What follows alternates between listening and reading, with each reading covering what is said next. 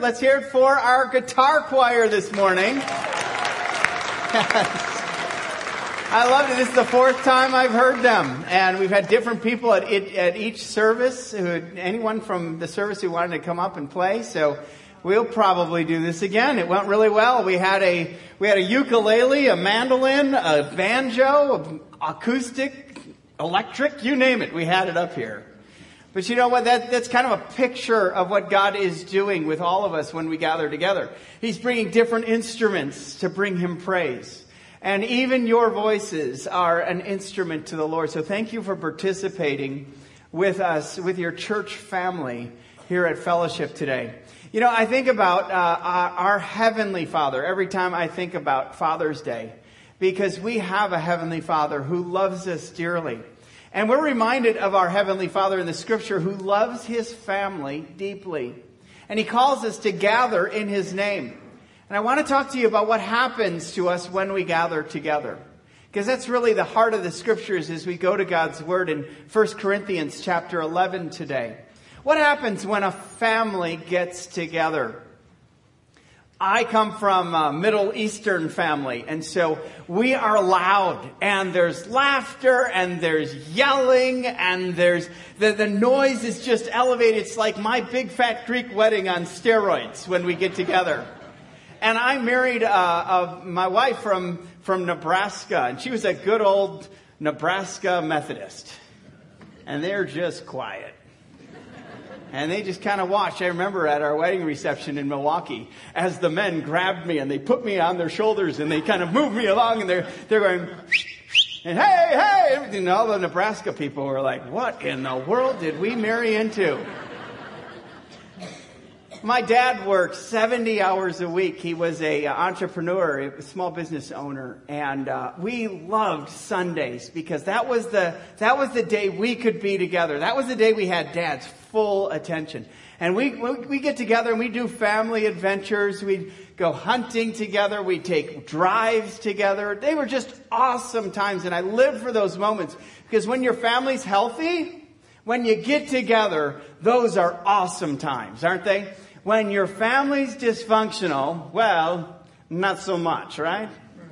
Yeah, those are the times where you go, boy, the stress and the anxiety dealing with your family. Whenever those get togethers come along, you're going, are we going to really go when they're dysfunctional? The church in Corinth was one of those dysfunctional families. Whenever they got together, boy, the worst of them came out. And instead of gathering together and bringing glory to God, they really just became snobbish and arrogant to each other. And Paul hears about this and he writes 1 Corinthians chapter 11 to them. And he calls them really to, to remember, remember what Christ has done for them. You know, the people of God are rooted in significant historical events Life was not disconnected. It wasn't something where you just carve out one hour a week for God and called it church. Life in the New, in the New and Old Testament were all, it, it revolved around significant re- events and life was connected with people and places and practices to remember the character of God, the power of God, and the work of God. And we lose this when we neglect getting together like we're doing today. The family of God in the Old Testament celebrated something called Passover every year. And Passover was a representation of the deliverance of God in their lives. They remembered the deliverance of God from the hand of the Egyptians and into freedom and into the promised land that God was going to call them. They not only were delivered, but they were directed in God's way for his people. In the New Testament, the most significant event in human history was the cross. The cross where Jesus was our deliverer. He replaced that Passover in that God's wrath is no longer over us. It's passed over because Jesus, the perfect sacrifice, was given for the forgiveness of our sins. And what Paul wants to do in this passage is he wants to reconnect a broken, dysfunctional family to the reality of the life and the death of Jesus so that they never forget it. And so that whenever they came together, they forgot about themselves so they could focus on Jesus. So let's read what he says here. This is kind of the crux of the passage in 1 Corinthians 11, beginning with verse 23. It says, For I received from the Lord what I also delivered to you, that the Lord Jesus, on the night when he was betrayed, took bread. And when he had given thanks, he broke it, and he said, This is my body, which is for you. Do this in remembrance of me. In the same way, also, he took the cup after supper, saying, This cup is the new covenant in my blood. Do this as often as you drink it in remembrance of me. See, Paul wanted to have them never forget. He wanted them to always remember when they took communion, when they took the bread and drank of the cup. They wanted them to remember three key things that communion to this day continues to remind us. Number one, the love of God. You see, it was the love of God that came into our lives through the person and the work of Jesus. Folks, we have a loving Heavenly Father. All of our fathers, including myself, we're all imperfect. But God's love is perfect. And it was God's love that motivated him to see our sin, to see our brokenness, to see our independence. And instead of wrath, he gave us love. In that while we were still sinners, Christ died for us. That's the love of God. And the love of God is demonstrated through the person and the work of Jesus when he loved us and gave himself up for us. Every time we take communion, communion, I thank God that he loves me. It's not earned, it's not deserved, it's just because you're his child. He loves you. It's who he is. It's his character. It's his the depth of his love that reaches to us. Secondly, we focus and we remember the work of Christ. It's easy to compare ourselves with others, but when we take communion, we realize that we're not compared with anyone except Jesus. And for that reason, all of us fall short of the glory of God. We all need Jesus.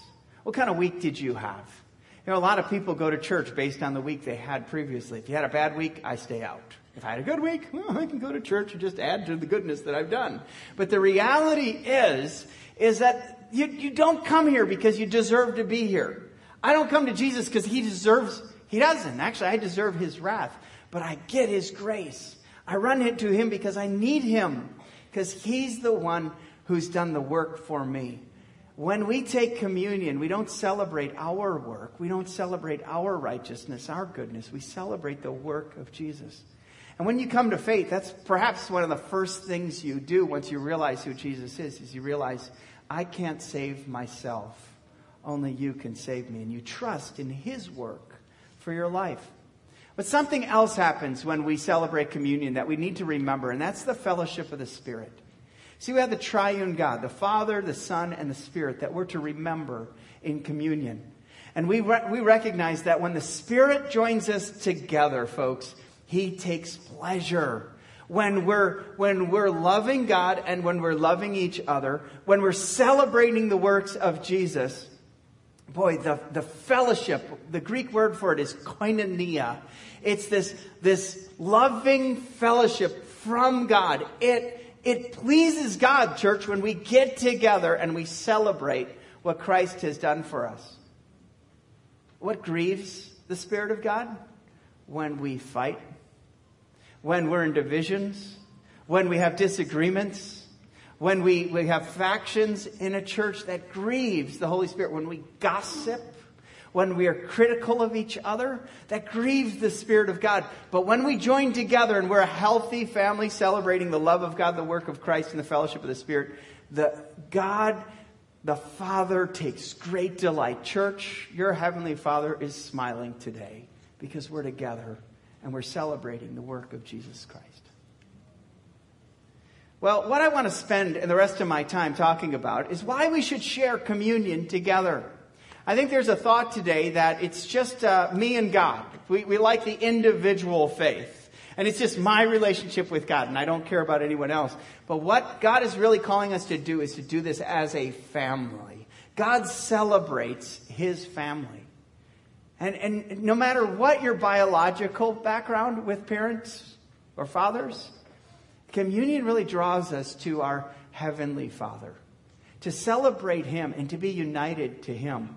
Paul kind of gives this picture because instead of uniting, the church was really divided in Corinth. They were, as I mentioned earlier, very dysfunctional. They weren't joyful.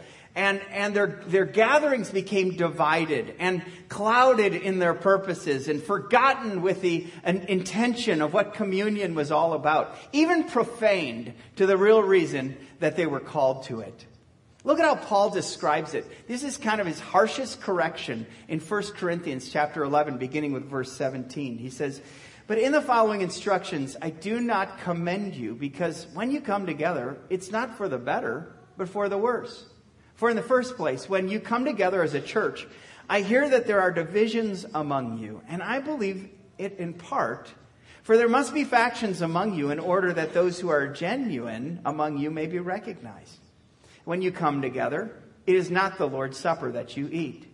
For in eating, each one goes ahead with his own meal. One goes hungry, another gets drunk. What? Do you not have houses to eat and drink in? Or do, do you despise the church of God and humiliate those who have nothing? What shall I say to you? Shall I commend you in this? No, I will not. The, the church in Corinth, as I mentioned earlier, was divided on so many levels. And Paul is saying, look, you're going to have some divisions because you're going to have some differences in every church. But you know what?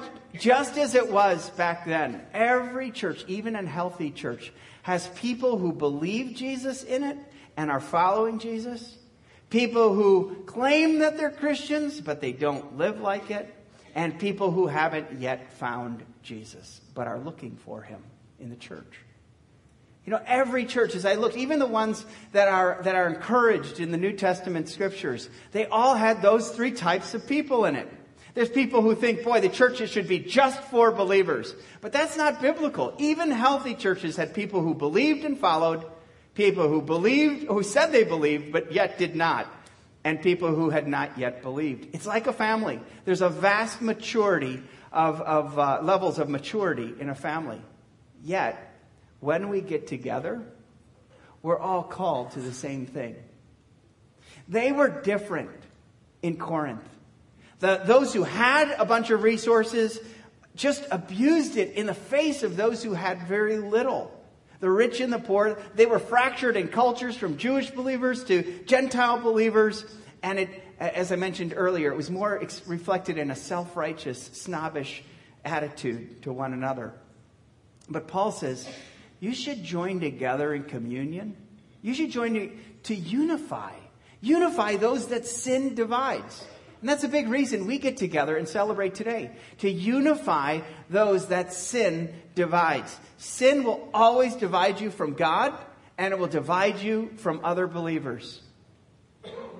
When you get together, Paul says, it should be about love. It shouldn't be about people eating all the food and leaving others having nothing. It shouldn't be about drunkenness in front of each other.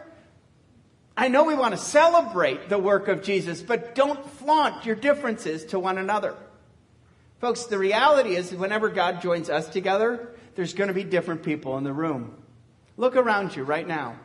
Do it. You can look around besides looking straight. You will see different people around you. There's people who look kind of like you, and there's people who don't look anything like you. But I've learned that every time God kind of gathers us together, it's kind of a glorious collection of people in Topeka. And I love that. I absolutely love that. I know on my own, and I know Jesus has really gotten a hold of my heart as a pastor. On my own, I'd probably just want the people who look like me, believe like me, act like me, have the same interests, talk like me, all that, and I'd have two people who would be my best friends and we'd probably find something to disagree. That's what marriage is all about. Two people disagreeing on a whole bunch of, just kidding. But that can be even, even the person you think is God's person for you, you have differences with. But yet when we gather together as a family, we unite around the person and the work of Jesus. Think about that. In this very room, we have people who are young and we have people who are very mature, right? I didn't say old. Okay. We have people who are wealthy. We have people who are struggling with the next penny of what they're going to do. We have professors and we have plumbers. We have doctors and lawyers in the same room together. That's amazing. They can get along when it's about Jesus. We have teachers. We have students. We have Republicans, Democrats, and independents. I know because I get all your emails telling me that Jesus is a Democrat or Jesus is a Republican. We know he's not a communist, right? Okay? Beyond that, we're not the center of the universe. And so we put those things behind us or to the side of us to unite around the person and the work of Jesus. We can easily be divided on a variety of theological or practical points of living. Yet when we gather and we take communion, we're all unified by Jesus. You see, the reality is, as I've learned and as, as I've grown in leading in a church, is the differences show us the love of God. You cannot limit the love of God by just accepting people who look like you, who are from the same background, who even believe like you. See, the love of God reaches out to this world. For God so loved this world that he gave his one and only Son, that whoever believes in him shall not perish but have everlasting life. John 3:16, one of the most well-known passages in scripture. It's called to unify us around the person of Christ. Folks, only Jesus can unify our world. Only Jesus, when your church is attacked in South Carolina this past week, can people have the heart to say, We forgive you. Someone who's unrepentant. They were able, they were saying, We forgive you. Only Jesus can do that. And we need Jesus when we gather together. We need to unite around the person and the work of Jesus. So Paul continues and he clarifies what communion is. And I'm going to reread that passage we read earlier, but would you follow along with me? He says, For I received from the Lord what I also delivered to you that the Lord Jesus, on the night when he was betrayed, took bread. And when he had given thanks, he broke it and he said, This is my body, which is for you. Do this in remembrance of me. In the same way, also, he took the cup after supper, saying, This cup is the new covenant in my blood. Do this as often as you drink it in remembrance of me. See, what Paul is doing is he's clarifying the person and the work of Jesus. He's clarifying that through communion. And that when we get together and we share this together, we're, we have great clarity of what sin clouds in us apart from this place. Sin had clouded in Corinth the who, the what, and the why they got together. And whenever a church gets clouded on what they're there to do, and whenever a church loses or, or gets distracted from a compelling vision of what the scriptures call us to be about, which is Jesus, look out. Look out. People flock away. Folks, here's the deal if it's just about being a good person, just being a, you know, a, a, a, happy, entertaining church to be a part of, I, I don't want to wake up on a Sunday morning and come to it. I really don't. I've got better things to do. We now have, we, we have better things to do on a Sunday morning if it's just about us and our comfort. What the scriptures call us to is Jesus. Be clear about him. Be clear about his body. That was the body that took on flesh, God in the flesh, who lived a perfect life for you, one you could not live. Jesus lived the life you couldn't. And it was that body that he sur- surrendered. He gave up for the forgiveness of our sins. It was that blood that was spilled on a cross for our forgiveness of sin. Paul was very clear. It's about the life and the death of Jesus, the one who lived for us, the one who died for us, the one who rose again for us. And that's why he says over and over, this is for you. Very clear. He talks about the blood or the cup being a covenant, a new covenant, because time and time again we have broken the Old Testament covenant, a covenant based on works, which Jeremiah 31 31 says there's a new covenant forged for the forgiveness of sin with the law of God now written on our hearts, a covenant of grace, no longer of works. The work of Christ replaced the works of the law, and it centers on the death of Christ. When we join together, let's be clear about who Jesus is. He's the Son of God, the Savior of our lives. But look what, what he says there. He adds one more thing. Look at verse 26. He says, For as often as you eat this bread and drink the cup, you proclaim the Lord's death until he comes. What Paul is saying is keep this a priority, church. And when we, when we share communion together, we're lifting up the priority, the priority of what sin ignores in our lives. You see, sin tends to do the end around in religious people. Sin kind of creeps in and goes, hey, you're not so bad, are you? Sin kind of looks around when you gather together in an environment like this and go, man, I can't believe what they're wearing. Oh, Christians shouldn't do that. Sin makes us self righteous. Sin makes us arrogant. Sin makes us place ourselves over others and sometimes even views that God deserves us. And when we celebrate this, we lift up the death of Jesus. See, if you could work your way to God, He would never have to come and live a life for you and die on a cross for you. And as often as we do this, we declare and we proclaim His death until He returns. The church in Corinth was celebrating themselves. They were eating, they were drunk, and they relegated communion to nothing more than a party. And they ignored the priority. Paul says, no, proclaim the Lord's death until he comes. And when we take this, we proclaim and we profess and, and we confess and commit to the person and the work of Jesus in us, through us, until he comes and we take the cup and we raise the cup and we say, until the king comes, we will participate in his work. We will allow his work to be applied to our lives. That's what drinking of a cup, that's that it was a figurative term that, that showed that we participate in the work of God. Now here's the, the reality. When Jesus prayed in the Garden of Gethsemane, he said, Father, if it's your will, let this cup pass from me. What's that cup? It was the wrath of God that would be placed on his life. It's the wrath of God that should be to us, but Jesus drank it. His, he gave up his life and he died for our sins on that cross. And his blood was shed for the forgiveness of our sins. It's that new covenant, a covenant of grace, no longer of works that we celebrate. And we take that as a priority to unify, to clarify, to prioritize. And then look at how he talks about how pure, uh, to purify. And, and here's the deal. I'm not talking that when you take, for, take uh, communion that you are, your sins are forgiven of you, that this is an act that forgives your sins. No, this is a representation of the work of Christ for us. It's a memorial of what he's done.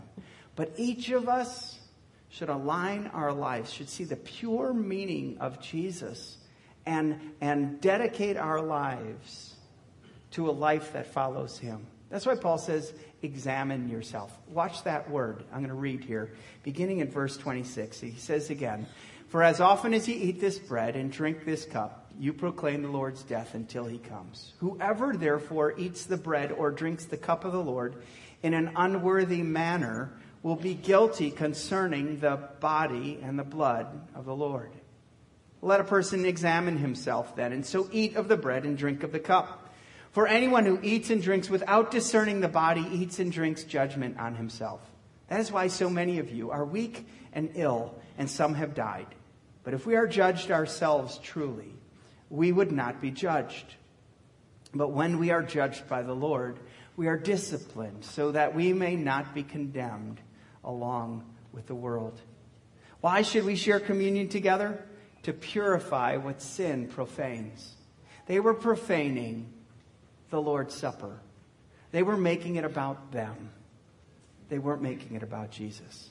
And Paul says, hey, everyone, before you take this, examine yourself. That's why every time we serve this, we say, hey, do you know Jesus? Have you put your faith and trust in Jesus?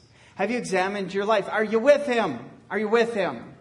Are, did, have you found him? Are you trusting him? Are you following him? Because if you're not, this is a meaningless ritual.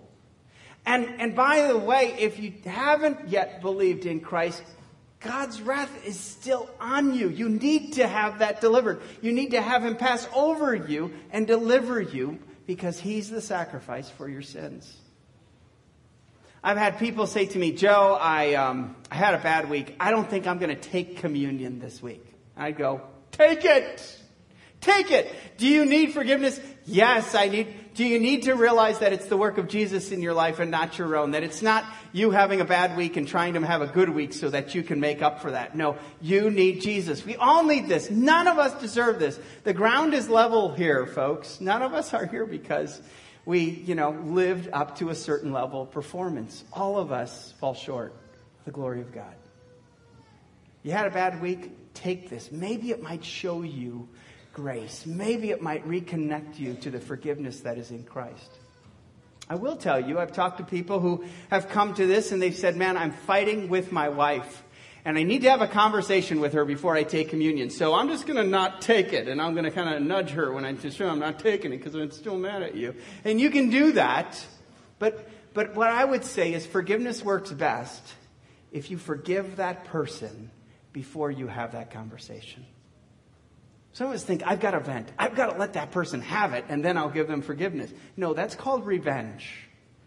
And that's a burden on you, and that's, that profanes communion if you're unforgiving when you take it. So purify your life with the forgiveness that's only given through Jesus, and forgive others when you come to this. You don't have to have a long, drawn out meeting. It starts in your mind, it starts with an attitude. I forgive them before I even have that conversation. And take this. That's what we call you. Examine yourself. Run to the purity that's in Christ. Celebrate this together. You see, communion disciplines us to be humble. It, it, it, it, disciplines us to be dependent on grace over our works, to receive the forgiveness of God, and to live in the love and the power of God. So, church, slow down. Give this significance. Keep it pure. What happens when we get together? Folks, every time we get together, may we be a church that unites around Jesus. May we be a church that is clear on his person and his work for each of our lives. May we be people who put the highest priority of this church will be about Jesus. It won't be about us. And may we purify, may we set our lives to the purposes of Christ and his will for us. Take this in remembrance of a God who loves you, who's provided the work of Jesus for us, and who wants to gather us with the fellowship of the Holy Spirit. Let's pray. Father, I thank you for your love for us. Thank you for being our Heavenly Father. And on this day, we lift up the name of Jesus. We call all those who believe in him and trust in him to celebrate his work and his priority and purposes in our lives. It's in the name of Jesus I pray. Amen.